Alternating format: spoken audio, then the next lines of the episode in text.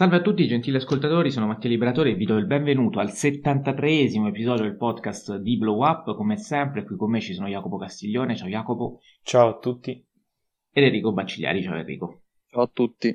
Allora, la puntata di oggi è dedicata a Jean Vigo e eh, a quello che è il suo unico lungometraggio eh, diretto, ovvero L'Atlante, per dirla alla francese, anzi non è vero, L'Atalante per dirla alla francese, o l'Atalante per dirla all'italiana del 1934. Faremo forse qualche riferimento anche eh, a Zero in condotta per eh, quelli di noi che magari sono riusciti a recuperarlo anche se fuori onda non ci siamo detti se l'abbiamo visto oppure no, quindi lo scopriremo tutti insieme durante il corso di questa puntata ehm, che speriamo sarà anche più eh, rapida e flessibile e veloce del solito, però come promesso, dobbiamo iniziare con un argomento che non c'entra niente, ovvero riallacciarci um, a, all'argomento della puntata numero 72, la precedente, dedicata alla Golden Age della Disney. Perché? Perché in quella puntata ci eravamo dimenticati di interpellare i nostri ascoltatori, cosa che abbiamo cercato di fare in settimana, e eh, avevamo promesso che, insomma, eh, in questa occasione avremmo letto i loro contributi e avremmo detto anche qual è, sarebbe stato il film più votato. E, ehm, detto questo, appunto, comincerei a leggere, tralasciando tutti i, i, titoli che ci sono arrivati, che insomma ho chiesto quale film preferisse i nostri ascoltatori della Golden Age, ci sono arrivati titoli anche che con la Golden Age hanno poco a che fare, come Hercules, come gli Aristogatti, Spada nella roccia, vabbè, insomma, ci sta. Eh, evidentemente non ero stato chiaro nella domanda e quindi faccio mea culpa. Ciò nonostante, ehm, ci sono stati tutta una serie di, eh, di commenti anche, per esempio, eh, c'è chi ci dice che Biancaneve è il suo film preferito da sempre, da piccola aveva consumato la cassetta, sto parlando di eh, 874.5 km, che è il nickname eh, della nostra ascoltatrice, che quindi ho il piacere di leggere. Eh, c'è mm, Morb Franch 1 che ci dice che Pinocchio invece è un film d'animazione unico, commovente e straordinario. Poi c'è Pillai Andrea che ci scrive sempre, lo salutiamo, eh, ci dice che invece il suo preferito è sicuramente Dumbo, visto innumerevoli volte con sua figlia da piccola, e, e, come giusto che sia. E, um, poi c'è Federico Imola che ci dice anche lui che insomma se gli anni 50 sono esclusi, dice Pinocchio, quindi dovendo scegliere soltanto la Golden Age. Um, c'è Riccardo Maione che invece ci dice che Fantasia è un film insuperabile e, e non c'è gara neanche con, uh, con Biancaneve, pur essendo sempre nel suo cuore. E poi c'è una domanda, eh, questa sì, di Worldwide Cinema, eh, il nostro caro amico Filippo, eh, che ci chiede, e quindi vi giro subito la domanda, tra Oz e Biancaneve, quale film secondo voi ha eh, sconvolto maggiormente gli spettatori? Eh, visto che insomma anche con Oz eh, questo ricorso al colore che al tempo insomma, ha avuto un impatto non indifferente. Comincio da Enrico. Ma eh, non lo so, credo Biancaneve, ma per un semplice motivo. Eh, Viene prima? Sì, ma soprattutto mh, mm, Biancaneve ha la questione che è veramente, cioè, quello che prima veniva visto come uno svago, cioè appunto i cortometraggi animati, in realtà potevano essere lungometraggi. Invece eh, il, il, Mago di Oz è comunque tratto da un romanzo, è comunque eh, film fantasioso, è comunque un musical, eh, quindi è roba che già si faceva, ecco, a livello eh, strettamente mh, mm, strutturale del film. Poi, eh, chiaro, stiamo parlando di due film eh, incredibili dal punto di vista storico. Jacopo? Ed estetico, e sono pienamente d'accordo con Enrico, non, non aggiungo altro. Sì, poi se non sbaglio il Mago di Oz io non l'ho visto, però dovrebbe esserci quella scena in cui dal bianco e nero all'improvviso sì, si sì, passa sì, al colore. Ecco, quando, quando vanno nel, nel, nel, regno del Mago di Oz, da, prima era nel Kansas, era tutto in bianco e nero, eh, dopo diventa proprio da, dal bianco e nero proprio appare il colore a poco a poco, tra l'altro, non è che eh, è una cosa spontanea, ecco. Esatto, quindi infatti pensavo proprio a quella scena che fosse a livello di di, di, sorpresa può aver colpito di più addirittura del Biancaneve che è tutto a colori, quindi da quel punto di vista magari non ha l'effetto sorpresa a un certo punto, mentre eh, un film che inizia in bianco e nero e poi all'improvviso cambia addirittura eh, il colore, insomma, suscita sempre un certo effetto. Comunque, sempre, anzi, non è che ce ne sono tanti. Ehm, detto questo, eh, finisco a leggere i contributi. Ehm, parlando, anzi leggendovi quello di Clemens Stardust 2.0 che ci dice che fantasia, eh, sicuramente in fantasia perlomeno c'è uno dei migliori villain della Disney, eh, anche se però non specifica eh, di quale si tratta, penso forse al, all'ultimo, eh, il, il, demone finale, non lo so però. Credo sì. proprio di, di sì, Cernabog mi pare si chiama. Sì, effettivamente quello lì è veramente terrificante, però poi c'è eh, anche l'Ave Maria che compensa in qualche modo, chiude con, ehm, con più leggerezza. E, ehm, ci chiedono anche cosa pensiamo dei messaggi subliminali che spesso e volentieri il pubblico si inventa, ma di questo avevamo già risposto in puntata, quindi eh, il nostro ascoltatore eh, Treiaugi può sicuramente eh, già trovare la risposta eh, riascoltando la puntata, che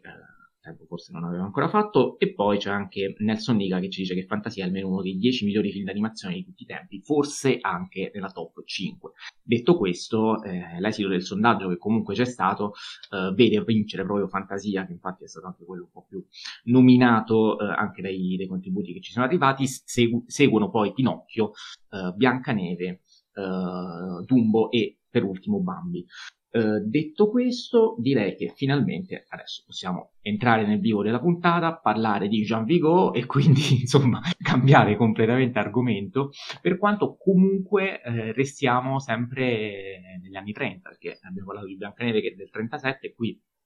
il passo indietro è ulteriore perché ehm, Jean Vigo nasce nel 1905, muore nel 1934, eh, non ha fatto in tempo lui a vedere Biancaneve, è morto quindi giovanissimo, soltanto 29 anni, eh, morto di tubercolosi, contratta peraltro quando ne aveva soltanto 21, è considerato, nonostante tutto questo, nonostante una vita comunque estremamente breve, ehm, uno dei più importanti registi della storia del cinema, e nonostante anche quindi eh, una filmografia quantitativamente esigua, dal momento che eh, è eh, come dire, si compone soltanto di eh, due documentari a proposito di Nizza del 1930, ehm, Tari o del nuoto nel 1930 in italiano leggo Tari o del nuoto, però eh, in, in, francese è Tari Roi de l'eau, che forse eh, rende meglio, quindi Re dell'acqua, eh, un altro documentario del 31 dedicato ehm, al, al, nuotatore francese Jean Tari, e poi un mediometraggio, Zero in condotta, Zero de conduit del 1933, e infine l'unico lungometraggio, quello che sarà insomma l'oggetto principale della puntata odierna, ovvero L'Atalante del 1934.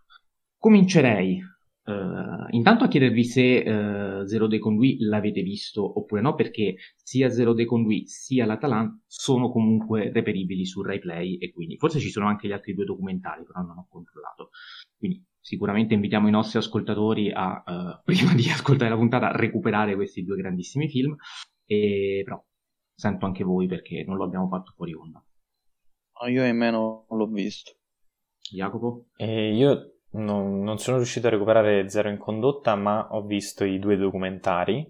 E ci tengo a dire che, appunto, trattandosi di due corti, un medio e l'Atalanta, che eh, dura un'ora e venti, all'incirca con, con due ore e qualcosa, eh, riuscite a, a completare la film, tutta la filmografia di Jean Vigo. E su a proposito di Nizza mh, mm,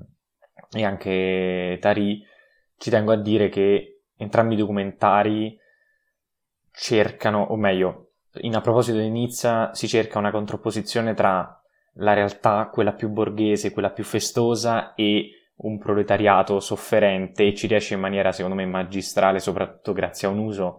dei rallenti che mh, mm, io non, non, mi aspettavo assolutamente, quindi questo lo consiglio, lo consiglio moltissimo, eh, anche per il montaggio così rapido, anarchico, che riesce un po' a spogliare letteralmente, e se conoscete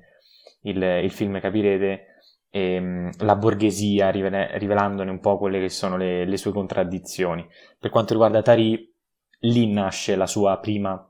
inquadratura subacquea, eh, che un po' anticipa quella che, che vedremo in eh, l'Atalanta. E sono reperibili tutte e due su replay? No, io li ho recuperati okay. entrambi su YouTube, ha una qualità media buona. Ok, ok. Invece eh, Zero in condotta eh, l'ho visto io, quindi posso assicurarvi che merita, sono 47 minuti eh, di altissimo livello, è un mediometraggio che però ehm, è stato anche stroncato dalla censura al tempo, insomma, definito eh, un film antifrancese e diciamo che anche poi l'Atalante eh, non ebbe un grande successo commerciale, quindi anche per questo Jean Vigo è considerato un autore maledetto. Eh, morto presto, giovane, ma anche sfortunato nella misura in cui quello che fece in vita non fu minimamente eh, riconosciuto al tempo, perlomeno. Poi dopo invece c'è stata una grande rivalutazione eh, a partire dalla... Cioè, dopo la seconda guerra mondiale, eh, addirittura nel 1951 è stato istituito anche in suo onore eh, un premio, eh, il premio Jean Vigo, e, e, poi è stato riscoperto anche, eh, oltre che dalla critica,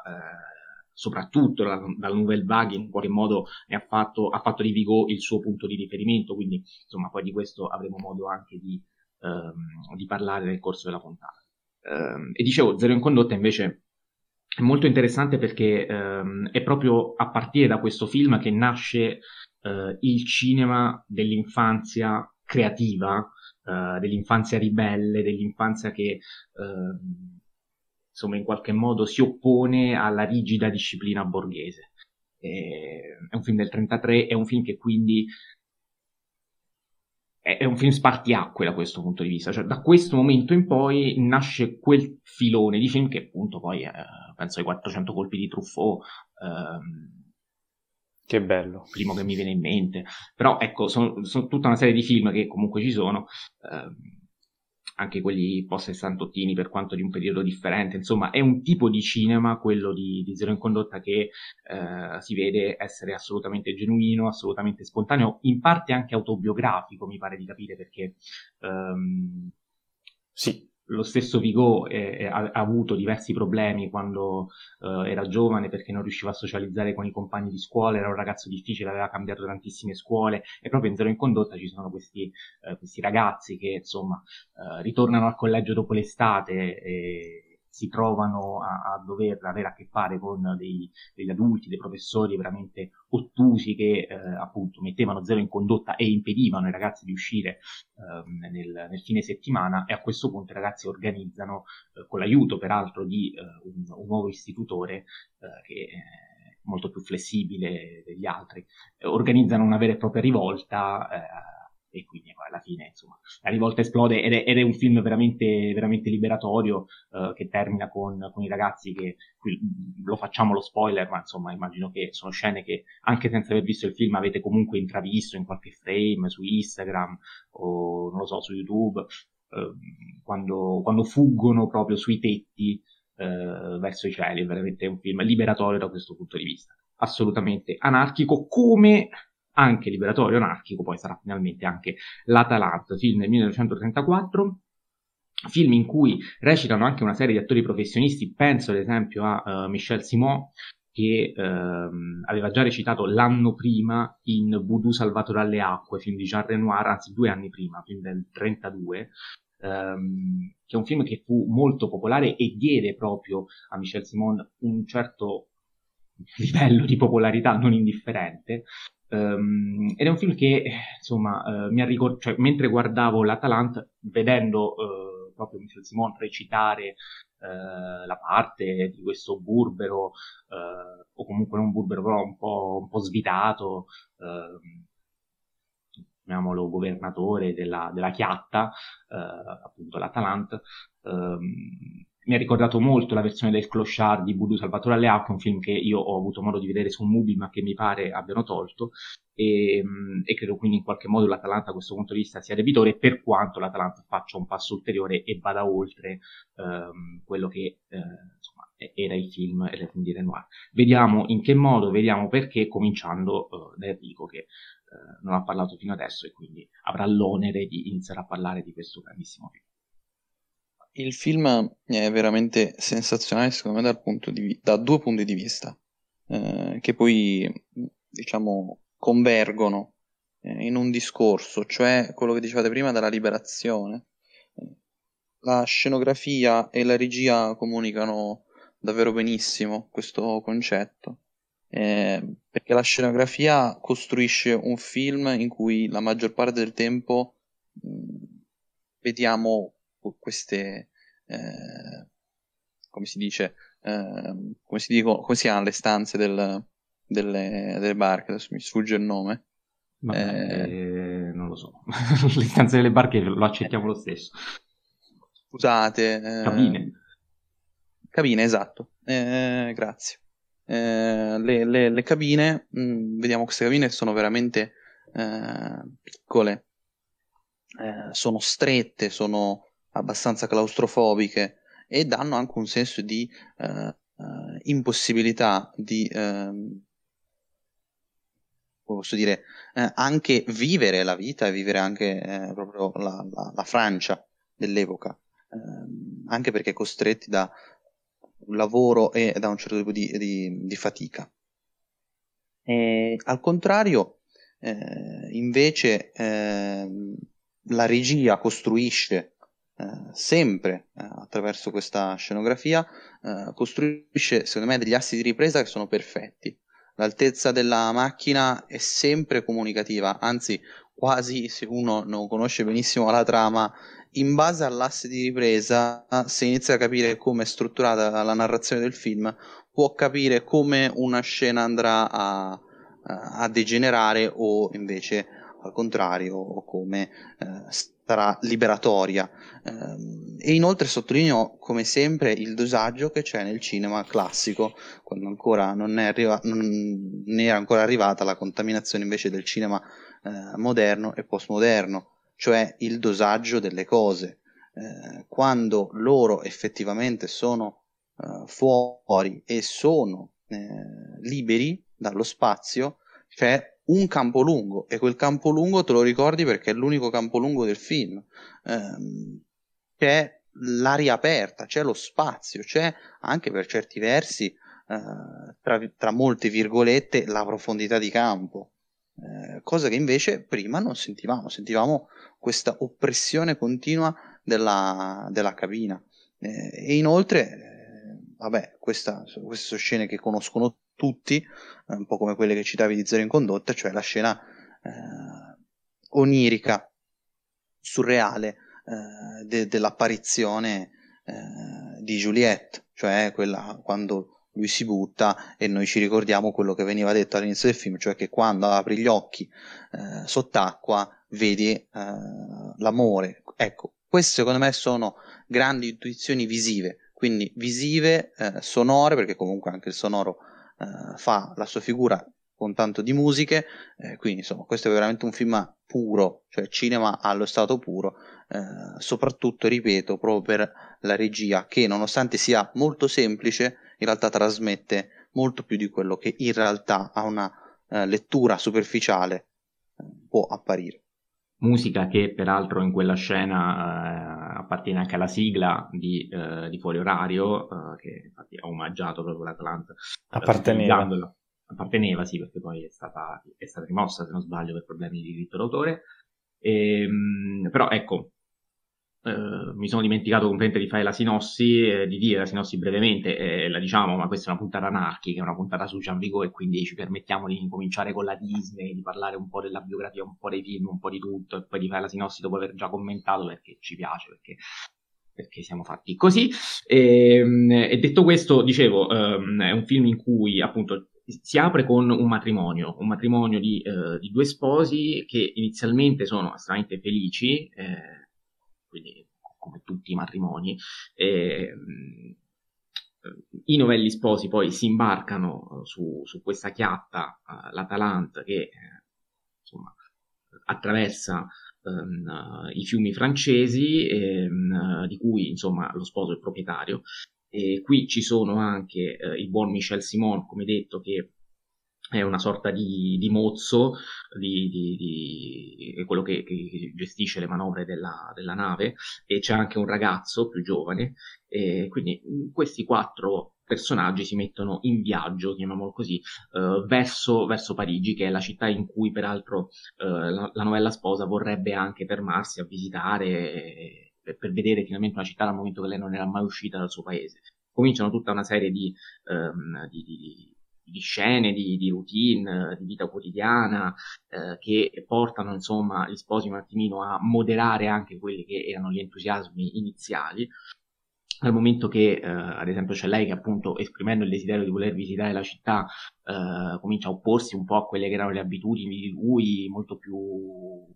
insomma, disinteressato a quella che poteva essere la vita mondana, ci sono tutta una serie di vicissitudini in tal senso, alla fine, ehm, dopo che eh,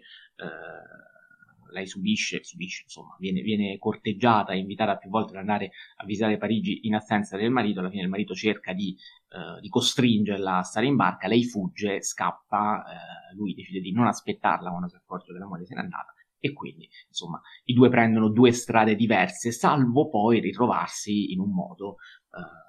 prima onirico, surreale, che come diceva giustamente Enrico in quella meravigliosa scena finale, Um, e poi anche grazie proprio al buon Michel Simon che uh, da quasi iniziale antagonista di questa coppia che uh, vedeva, uh, vedeva una coppia il nemico perché aveva scombussolato quella che era la sua routine poi invece vede anche una forma, una forma, di felicità. Jacopo per parlare per dire la sua insomma su questo film. Ma sì secondo me c'è un aspetto molto interessante che eh forse è un po' disallineato rispetto alla, lettura che faceva della scenografia eh, Enrico, anche se credo ci sia poi una sorta di eh, equazione che le, le, racchiude entrambe, mi spiego. Cioè mi piace molto come eh, Vigo abbia differenziato ehm, il mondo de- della metropoli, ehm, quindi un po' convenzionale, eh, però confusionario, che riduce un po' l'uomo individuo sociale, quindi ehm, diciamo, lo costringe in qualche modo, ehm, e dall'altra invece eh, l'ambito più, eh, più, acquatico, più sospeso che è dato appunto da, da, da, dalla chiatta, dalla Talant, ehm, che è un luogo eh, e un mezzo eh, che appunto a parte qualche effimera discussione eh, in cui si vive, si vive, meglio senza le influenze del, del mondo esterno e, ehm, e, secondo me questi due mondi, e in particolare dopo aver visto anche a proposito di Nizza che questo discorso eh, lo fa, ehm, riesce in modo davvero intelligente a, a, a, mettere in contrapposizione queste due diverse realtà del, della società e, ehm, e, lo fa attraverso la chiatta con un finale che, che secondo me ti trasmette è un po' il contrario rispetto a quello che diceva Enrico, ovvero che forse è proprio nella chiatta, lontano dalle suggestioni esterne, che ehm, il sogno eh, può avere concretezza, può compiersi nell'amore finale, insomma. E, um, ora, Vigo, eh, abbiamo detto, era, eh, è stato un, ed è forse un, uno di quei cineasti maledetti che, eh, che ha vissuto in, eh, nella crisi economica, in una tradizione francese che forse secondo lui ostacolava un senso di libertà e di, di piena espressione di questa libertà. E, e nel finale, dopo quella, quella sequenza davvero magistrale, eh, sognante, c'è un, un, inno a quella libertà passionale, giocosa, ehm, forse anche un po' idilliaca, un po' idealista, ehm, che, a cui Vigo eh, cercava di puntare, credo. E poi, eh, a proposito di, quel, di, quella sequenza sognante, che in realtà si ehm, viene anche accompagnata a, a una scena ehm, di dissolvenze in cui entrambi gli amanti, gli sposi, eh, non riescono a dormire, ma in realtà è come se fossero nella stessa stanza eh, compresenti, come se ehm, i lamenti di, di uno eh, influenzassero la, il sonno dell'altro e viceversa. E, e, questa esperienza, secondo me, e questo forse è anche il punto centrale del film, che è un'esperienza sensoriale, un'esperienza estetica, eh, secondo me è molto molto riuscita anche per tutte quei, quelle caratteristiche che danno questa um, atmosfera sospesa, quindi le inquadrature dal basso, l'uso della nebbia e tutta questa un po' dimensione surreale che per eh, il 1934 risulta eh, a dir poco avanguardista. Eh, ci tengo a dire che qui la fotografia è del grandissimo Boris Kaufman, fratello uh, del David Kaufman più famoso in arte eh, Ziga Vertov, eh, che ricordo è collaboratore eh, anche di, era collaboratore di Sidney Lumet, eh, Kazan, insomma, guardando questo film eh, su Replay restaurato mi rendo conto che alcune immagini sono e rimarranno nella storia del cinema, eh, in particolare quella stessa sequenza dell'acqua, eh, ma forse ancora di più eh, quei campi medi e quel lungo di cui parlava eh, anche prima Enrico, che un po' mi hanno ricordato Antonioni per il modo in cui eh, utilizza il corpo attoriale all'interno di uno spazio che in realtà rappresenta un, forse un nervosismo e un cinismo urbano, sociale che, che Vigo voleva rappresentare. Film incredibile, ehm, che noi come blow up consigliamo ovviamente. Ultima cosa, il personaggio eh, di, mm, di Peer, cioè Peer Jules, ehm, abbiamo già detto e Mattia ne ha già parlato, personaggio grottesco, questo è un film di personaggi, la storia è molto semplice ma è grazie anche agli approfondimenti che, che, che Vigo fa all'interno di, di, queste sue figure e questa sua in particolare, un, una sorta di reietto che però eh, gestisce una, una, chiatta, colui che eh, mette a posto un po' tutto, sia la chiatta eh, che anche i problemi della coppia, eh, diventa un, secondo me un modo interessante per eh, analizzare anche quella parte più eh, povera e che non riuscirà mai a permettersi una storia d'amore come quella dei protagonisti, riesce però ad essere centrale anche, anche, in questa. Insomma, eh, capolavoro sicuramente, un film molto interessante eh, anche a causa del, della scomparsa mh, del regista. Sì, che peraltro proprio durante le riprese del film, che furono, insomma, fu girato a novembre, eh, in queste zone fluviali, diciamo che la tubercolosi non migliorò affatto da questo punto di vista, quindi eh, dice anche che eh, le riprese del film peggiorarono, aggravarono le condizioni di salute di uh, Jean Vigo che infatti morì, uh, morì subito dopo. E, um, stavo pensando al fatto che effettivamente tu parlavi di sceneggiatura molto semplice e lo stesso Vigo pare non amasse molto um, la, la, sceneggiatura di questo film che comunque fu prodotto um, da Jacques-Louis Nunet per dare uh, una nuova occasione a Vigo dopo il fiasco di Zero in condotta. E, quindi lo stesso Michel Simon, eh,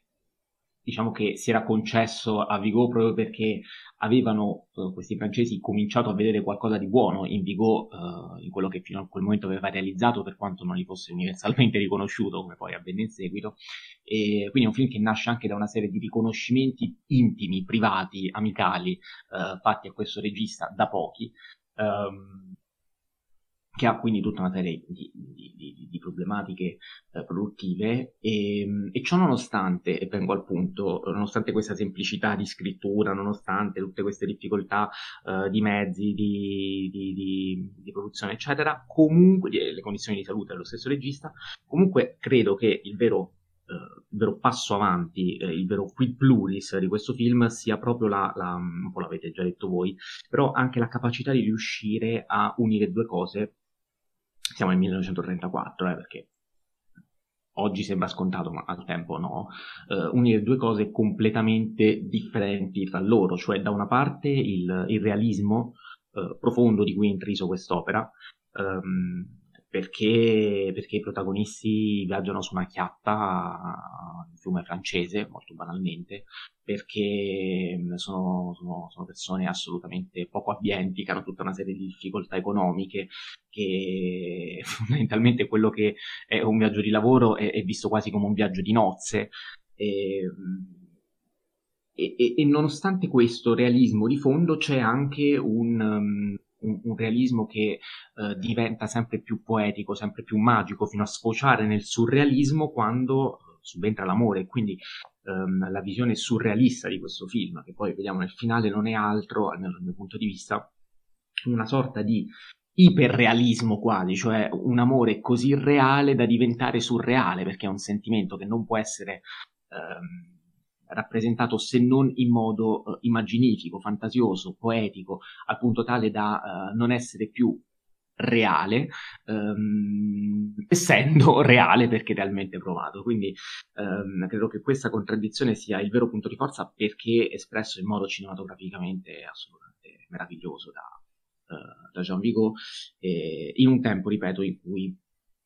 tutto questo mh, era tutt'altro che scontato. Um, e proprio su questo, comunque, sul discorso difficoltà di, di, mezzi e valore artistico dell'opera, ci è arrivata una domanda di B. Alessandro, che ci chiede quali sono i rapporti tra la scarsità di mezzi tecnici, distributivi e la nomea di anarchico e cineasta maledetto e come influenza il suo linguaggio cinematografico questa cosa. Quindi, mh,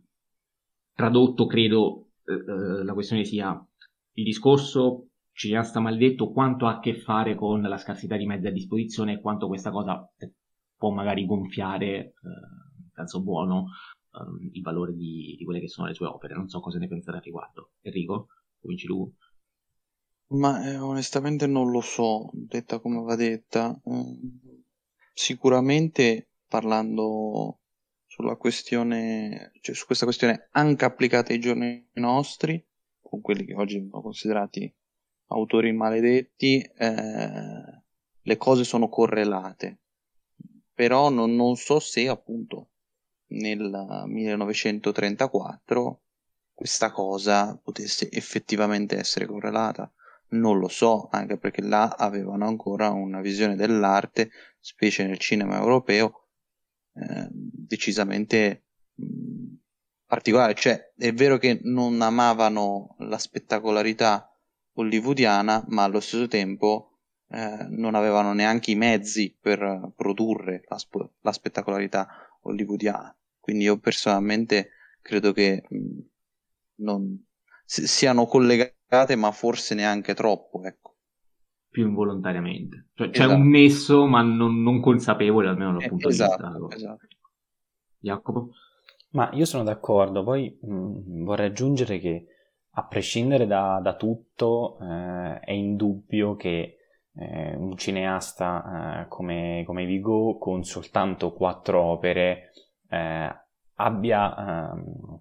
fatto la storia del cinema, abbia eh, influenzato tantissimi registi, ha contribuito allo sviluppo di quel genere che possiamo chiamare realismo poetico eh, che tu prima hai, hai citato e, e, che in un certo senso anticipava eh, a sua volta la Nouvelle Vague, quindi da questo punto di vista, eh, appunto, a prescindere dai, dai sia una corrente non un genere, eh, Enrico, giustamente che mi hai, mi hai corretto, eh, mi ha corretto nella, nella, chat privata che abbiamo noi, e, ehm, quindi a prescindere anche dai, dai, problemi distributivi, dal poco successo, eh, dalla morte in giovane età, io credo che ci siano dei, dei meriti oggettivi, mi, quasi mi spavento a dire questa parola, che non, non possiamo non considerare. Uh, sì, vabbè, eh, mi sento di condividere quello che avete detto entrambi e, e un, nesso inevitabilmente c'è, giustamente come diceva Enrico, bisogna capire un attimino quanto fosse voluto ab origine, cioè se ci fossero stati mezzi a disposizione di Vigo, se Vigo fosse stato, avesse voluto di buona salute, se Vigo, cioè, avrebbe fatto le stesse cose? Inevitabilmente no, eh, mi viene da dire, eh, però chissà, ecco, questa è una cosa che non potremo mai, mai, mai scoprire eh, purtroppo da un lato. E, um, S.K ci scrive: Nei suoi film ritrovo la magia dell'infanzia, il piacere della scoperta e l'amore per la libertà. Cose che guardando Zero in condotta e, e l'Atalanta, obiettivamente, eh, ho provato, ho provato anch'io. E, ehm, e, poi ci scrive anche Worldwide Cinema, eh, che definisce Jean Vigo un dio,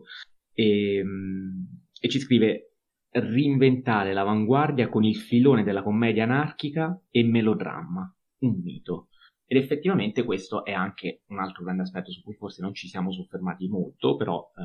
occasione buona per farlo, perché effettivamente c'è anche il lato comico che eh, nei suoi film comunque permane sempre, eh, cioè anche Zero in Condotta c'è questo lato un po' slapstick, eh, Zero in Condotta si apre con i due ragazzi che eh, sono su un treno, stanno tornando dalle vacanze estive e, e giocano in modo eh, accelerato, iperaccelerato, fanno dei giochi quasi da, da, film, da film muto di, di Chaplin. Eh, e, e, in generale c'è anche un personaggio che nel, film eh, ma adulto. Scusa, eh, questa cosa qui non so se sia voluta, perché devi sapere Mattia che oggi noi proiettiamo a 24 fotogrammi al secondo, all'epoca non era così, addirittura all'epoca eh, c'erano, mi sembra come massimo 16, quindi a volte capita quell'effetto da, da comica quando in realtà magari l'autore non voleva. Eh, ad esempio eh, la, la, passione di Giovanna d'Arco che abbiamo trattato eh, nel podcast in una puntata dedicata eh, nella versione Blu-ray che ho io c'è sia la versione a 24 fotogrammi sia la versione a 16 e chiaramente c'è una grossa differenza No, no, no, ma eh, diciamo che se, secondo me era voluta perché qui c'è un personaggio che in qualche modo eh, ricorda proprio chiaramente eh, il, il cinema muto, cioè anche la, come si chiama il cappellino, adesso non mi viene il termine.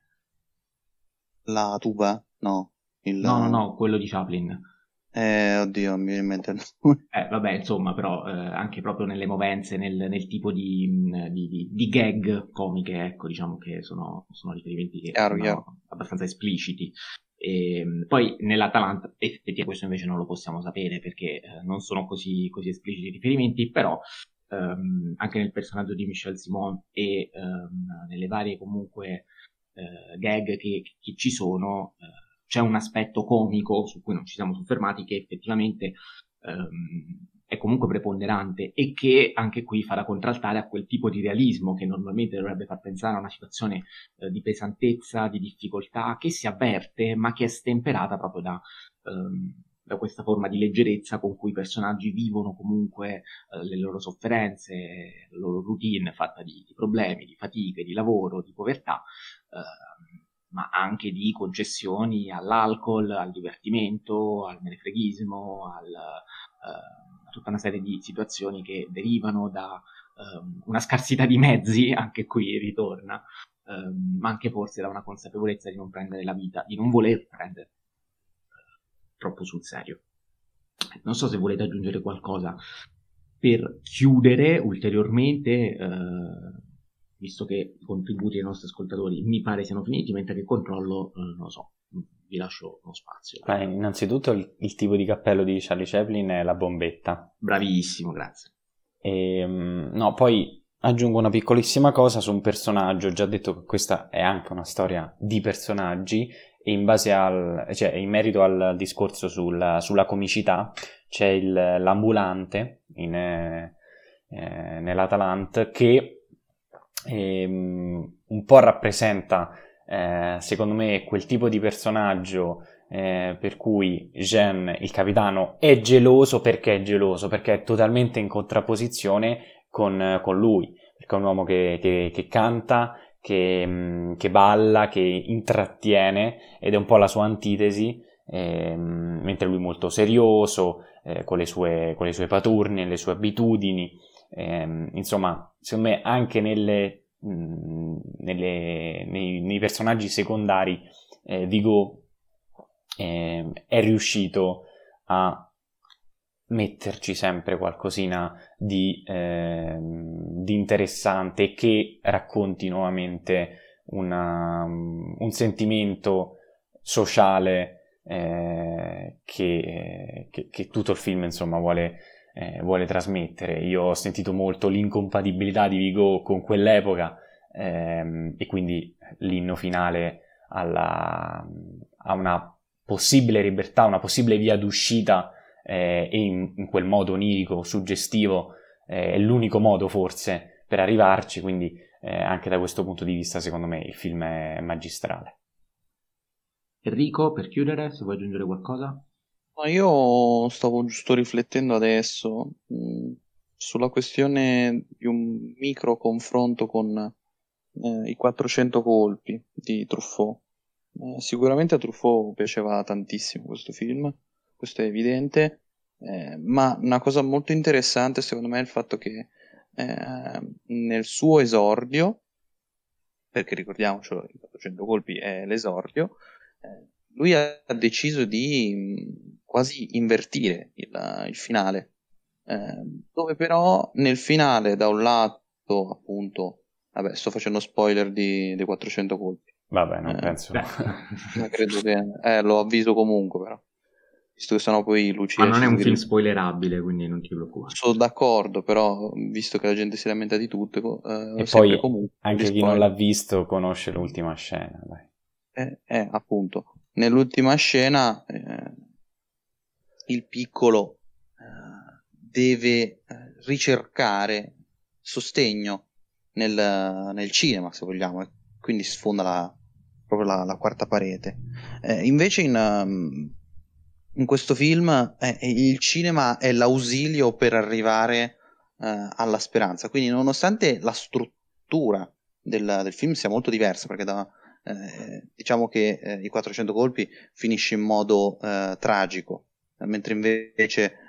questo qui è una vera e propria commedia, nel senso che alla fine finisce bene. l'ausilio del cinema e il, il valore che assume il mezzo diventa eh, diciamo l'alienazione da un lato positiva dall'altra di disperazione quindi secondo me eh, nonostante ci sia un grande amore eh, per quest'opera Truffaut ha voluto dare una mega rilettura eh, secondo me addirittura più illuminante ma questa è una mia eh, opinione che lascia il tempo che trova eh, e quindi per me sono davvero so, mi, mi, associo ovviamente a, a, tutte le parole di prima cioè eh, inno alla libertà capolavoro eccetera eccetera. Eh, proprio a sostegno di quello che hai appena detto ho ritrovato ehm, un, una dichiarazione riportata da uh, Roger Ebert riguardo Truffaut ehm, che pare si innamorò del film quando lo vide per la prima volta a 14 anni, quindi nel 46, um, ehm, e lo stesso Truffaut disse, quando entrai in sala al cinema non sapevo nemmeno chi fosse Jean Vigo, fui immediatamente sopraffatto da un entusiasmo selvaggio per il suo lavoro. E, e diciamo che si vede, ecco, si è visto nel corso poi dei film di Truffaut che, insomma, più volte guardando l'Atalanta, se si è visto già qualcosa di Truffaut, è difficile non pensare a lui. Poi, ah, sì. in generale, è difficile non pensare eh, alla Nouvelle Vague, c'è anche insomma, qualche film di Godard che eh, richiama l'Atalanta, penso a eh, Eloge de l'amour per esempio. Eh. Viene anche citato, visto che siamo in ambito citazioni, viene anche citato l'ultimo tango a Parigi. Sì, sì, sì, sì è vero. E, e, quindi insomma tutta una serie di film che eh, non abbiamo ancora visto immagino però anche in, ehm, in, Underground di e Custorizza, mi pare. Cioè... Chi ce ne ha più ne mette? Abbiamo sì, detto sì, una sì. testa, penso che siamo, siamo tutti soddisfatti. Va bene, allora la puntata doveva essere breve e penso che insomma ci siamo riusciti e sarà anarchica pure.